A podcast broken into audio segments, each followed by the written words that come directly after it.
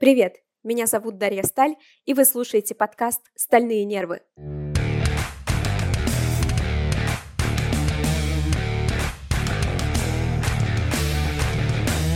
Это подкаст об управлении сообществами. И название подкаста обязывает поговорить о том, что комьюнити-менеджер – это очень стрессовая профессия. Мы ежедневно общаемся с десятками людей, и все они очень разные. Очень часто мы сталкиваемся с хейтерами, троллями, оскорблениями и нападками, Люди не видят разницы между компанией и сотрудником, который ее представляет. И на нас сыпятся обвинения во всех смертных грехах. Меня, например, и массово хейтили, и создавали порнофотки, и обвиняли в том, что проект закрылся. Подобные ситуации, конечно, закалили нервы, но не всегда их было легко пережить. И сегодня я хочу поговорить на эту тему со своим давним коллегой, автором отличной статьи про работу с негативом Сергеем Тарасовым.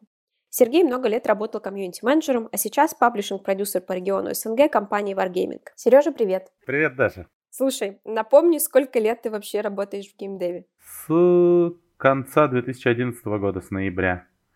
То есть, ну, почти 9.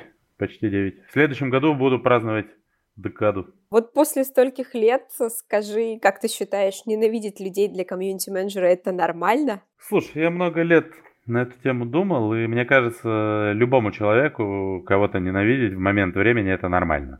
Ты в реальной жизни всегда сталкиваешься с негативными эмоциями, и либо ты научишься с ними жить, либо ты будешь из-за этого страдать морально и в конечном счете попадешь к психотерапевту какому-нибудь. Потому что ты как КМ, особенно как КМ, постоянно сталкиваешься с негативно настроенными игроками или просто участниками сообщества, если мы говорим не про геймдев.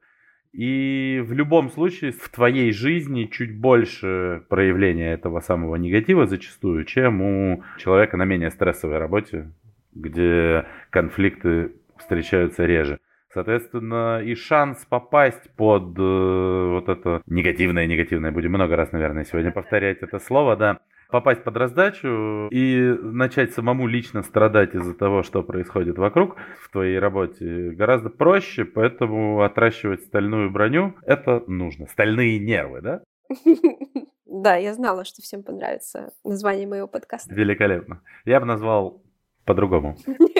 А то, что ты подумал, мне тоже предлагали, да? Я уверен, что я не первый, поэтому... Тебе приходилось оказываться в ситуации, когда вот прям пригорает от сообщества настолько, что очень сложно совладать с собой? Слушай, ну, естественно, и все эти причины, они внутренние чаще, а не внешние. То есть, э, когда тебя в течение нескольких дней, недель, месяцев стресс э, встречает на каждом шагу, и ты в какой-то момент ломаешься, это значит, что не снаружи проблема. То есть ты мог проснуться, встретиться с большой проблемой и сломаться, а мог в течение месяца сталкиваться с маленькими и тоже сломаться. При этом величина проблем большой и маленькой может быть несопоставима. Сломаешься ты одинаково сильно. Поэтому, да, конечно, мне особенно, когда прошел первый флер такой восторженности и радости, то что «Эй, геймдев, комьюнити, работа, ничего себе, так здорово, интересно все и замечательно». И когда задачи превратились уже не в такое восторженное «Вау, как это прикольно!», а в задачи, в работу, начинаешь понимать, что все сложнее, и некоторые проблемы требуют прям настоящих, что это все не игрушки, даже если это все в игрушках происходит, естественно, страдаешь. Однажды, когда ко мне приехали драться игроки, вот еще в фабрике онлайн, игроки приехали очень недовольные по поводу решений геймдизайнерских внутри проекта, который разрабатывался даже не нашей компанией. И, естественно, для них образ компании и образ КМа, который вешает новость, это они почти на 100% совпадают. Это одинаковые сгустки зла – на которые можно все это вылить. Соответственно, приехали к нам в офис с прямой целью надавать мне люлей за трататульки мои. В итоге мы с ними великолепно пили пиво до 11 вечера, ситуацию разрулили, но это стресс. Это прям по-настоящему жесткий стресс. Мне повезло, я крупный и веселый парень, который смог разрулить эту ситуацию без привлечения охраны, полиции и так далее, и мы с ними расстались друзьяшками.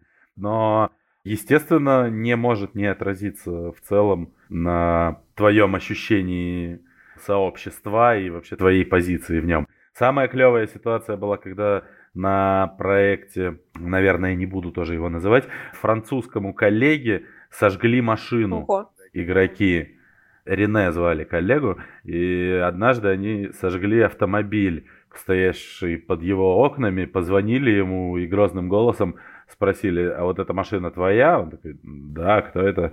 Он говорит, выгляни в окно, она горит. А его была припаркована на платной автостоянке в двух кварталах, но точно такая же, но его соседей стояла около подъезда. И в итоге они сожгли еще и не его машину, хотя очень старались.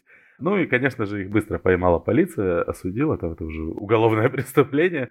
Но парень тоже словил настоящий стресс, и после этого к игрокам немного... А причина какая была вот у прям такой, такой агрессии сильной? Не личная, игровые изменения. Игроки всегда думают, что... Нельзя говорить всегда вообще подобных слов, лучше избегать, но зачастую думают, что в офисе разработчика, издателя, там, кого угодно, сидит какой-то человека-ненавистник, который специальными какими-то телодвижениями старается сделать их жизнь хуже. А это все не так. Ну и возвращаясь к теме, да, выгорания. Естественно, в какой-то момент ты начинаешь подходить к грани, когда твоя, вот после первого этапа восторженности, вау, я такие классные вещи делаю, я взаимодействую с десятками, сотнями людей, то, что я пишу, читают тысячи людей, и это так круто, превращается в рутинную работу, когда ты можешь пойти по пути, что все это полная чушь, и все, что я делаю, оно вообще не важно, а люди, которые читают все, что я пишу, это какие-то никчемные и неприятные товарищи. То есть игроки превращаются в циферки, исключительно в циферки. Ты перестаешь понимать, что за этими циферками, сообщениями сидят живые люди, которые по-настоящему испытывают определенные эмоции, и в данный момент, к сожалению, они направлены на тебя. Но ты можешь понять, что это другие процессы немного.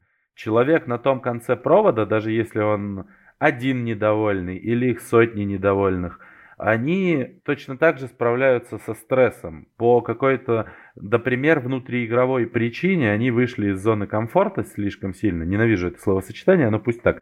И что-то, что было им привычно, стало им непривычно. Что-то, что казалось им правильным, изменилось. Для того, чтобы продолжить жить в рамках новых условий, как бы это пафосно не звучало, но компьютерная игра, сообществом, которой ты являешься, она становится зачастую довольно серьезным э, пластом твоей жизни.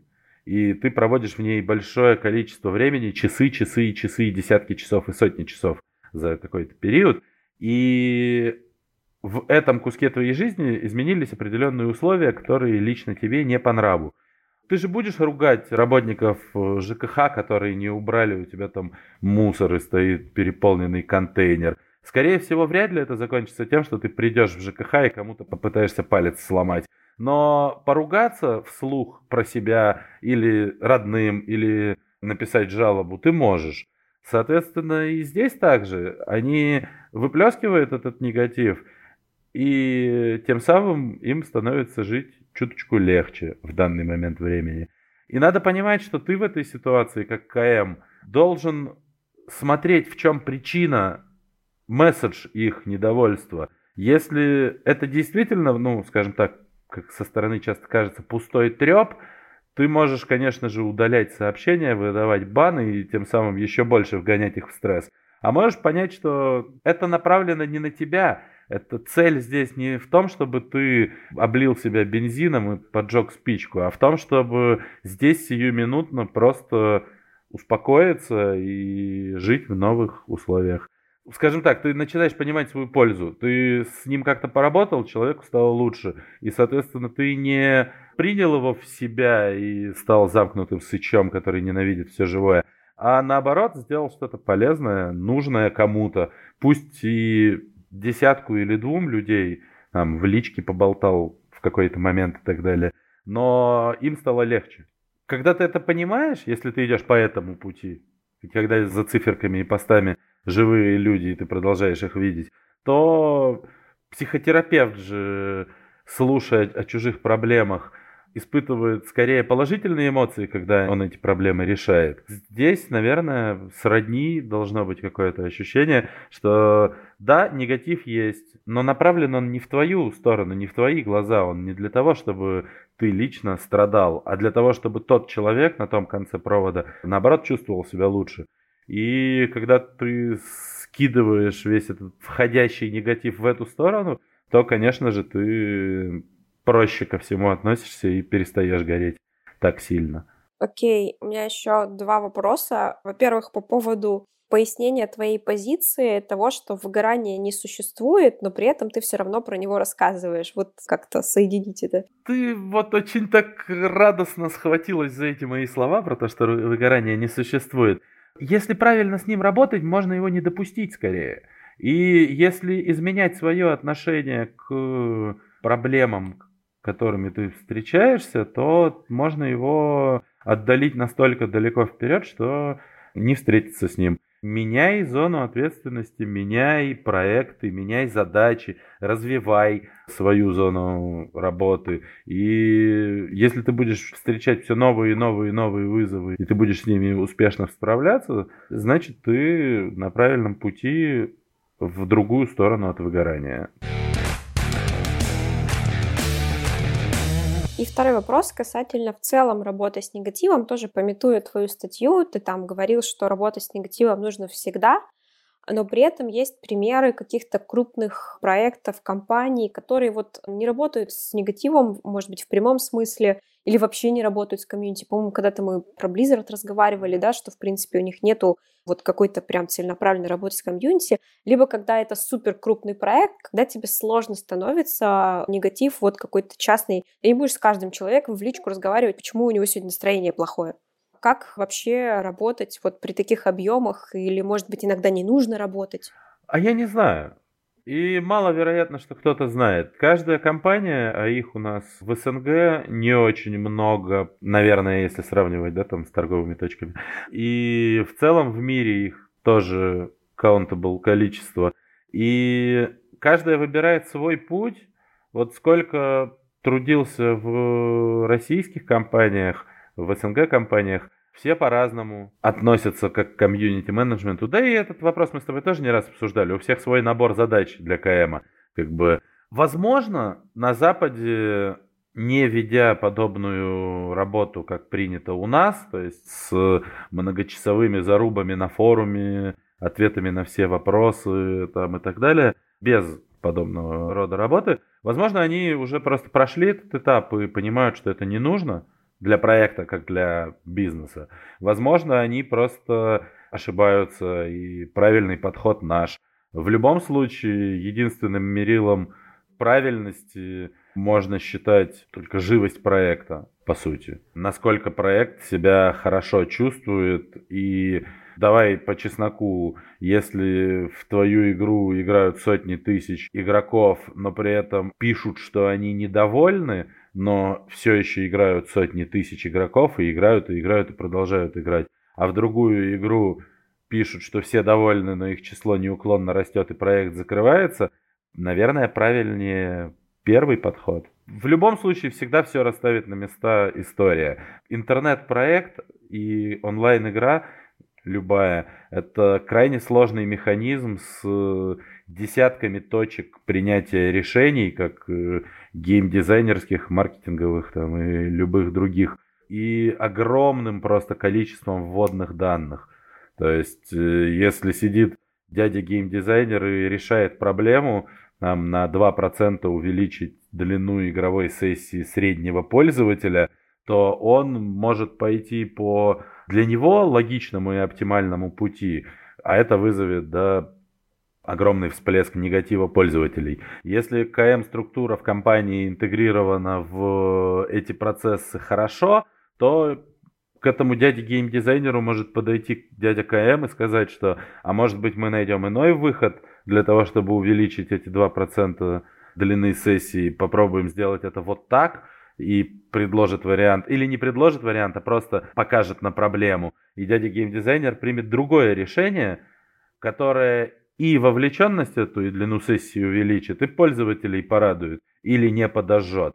Как бы вин-вин. Для этих ситуаций КМ прям вот нужен, необходим. А в других тоже, наверное. Слишком много задач у всех. Я вчера вот общался с одним парнем, мы пришли к э, выводу, ну как выводу, к тезису, что чем больше интегрировано то или иное подразделение вообще в работу проекта, тем больше оно принесет пользы. То есть КМ как чувак, который модерирует форумы, это одно, а КМ как чувак, который по-настоящему может высказать свое видение и его учтут при разработке контента и при изменении игры, это другое.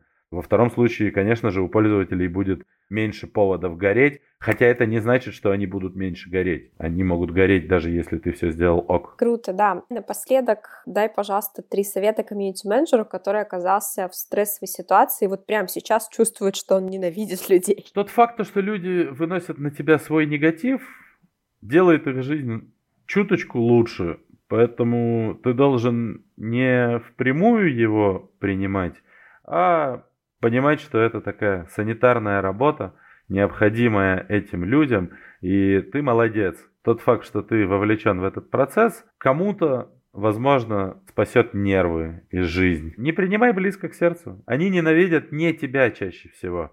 Чаще всего они ненавидят кого-то другого. Или они даже не знают кого. Это вот самое главное. Близко к сердцу не принимай. Каждый кейс – это опыт. Опыт – это абсолютно всегда увеличение твоей стоимости на рынке. Чем больше ты прошел ситуации, когда тебя ненавидят, и справился с ними, тем больше у тебя опыта и в будущем денег. А деньги любят все, поэтому радоваться надо. Окей, okay, то есть у нас один большой совет. Высыпаться, высыпаться, разделять э, работу и свободное время находить себя в других хобби. Да тут нет никаких новых советов, это все как и везде. Нельзя жить одной работой и нельзя не уделять работе мало времени. Баланс везде должен быть. Баланс отдыха, баланс сна, баланс физических нагрузок и принятие близко к сердцу. Окей, ну и в качестве третьего просто вот что ты делаешь, когда у тебя пригорает? Ну сейчас на карантине я играю с дочкой. Слушай, да когда как. Ну, иногда ругаюсь в голос на весь open space, что люди оборачиваются. Иногда иду с коллегами или с друзьями в бар. Иногда просто книжку читаю. Когда как. Это то же самое, о чем я говорил. Когда пригораешь ты, ты слишком много негатива принял лично. То есть э, ты написал какой-то текст, а его неправильно поняли. Ты был вовлечен в какой-то процесс, а его там результат его не оценили. Вот сейчас я могу пригореть от таких вещей, когда ты старался, а получилось на выходе не совсем то, чего люди ожидали, и ты получаешь в эту сторону негатив, когда лично принимаешь чужой вайн, скажем так. Опять же, это Федя очень любит повторять, Скуратов, что если ты слабо вовлечен, то ты не сможешь полностью со всей отдачей работать. А если ты слишком сильно отвлечен, ты не сможешь работать с холодной головой и тоже не сможешь качественно работать. Тоже баланс нужен. В общем, главное отвлечься. Спасибо, мне кажется, мы очень круто поговорили с разных сторон. Спасибо тебе большое за кейсы и участие. Тебе спасибо. Стальные нервы — это круто. Пока. Пока-пока. Вы слушали первый выпуск подкаста про комьюнити-менеджмент. И если он вам понравился, подписывайтесь на меня в Apple подкастах, Google подкастах, Spotify или Яндекс Музыке. Чем больше будет подписчиков, тем лучше мы все будем работать с нашими комьюнити. Я делаю этот подкаст на чистом энтузиазме, и мне будет приятно, если вы поддержите меня на Патреоне. Ссылка в описании. В благодарность за поддержку я даю доступ к моим платным выступлениям и разным материалам, приглашаю в специальный чат патронов, где можно в ламповой обстановке поболтать со мной о комьюнити. А еще вы сможете сами задать вопрос или даже стать гостем выпуска. Спасибо, что дослушали, и до встречи в следующем выпуске.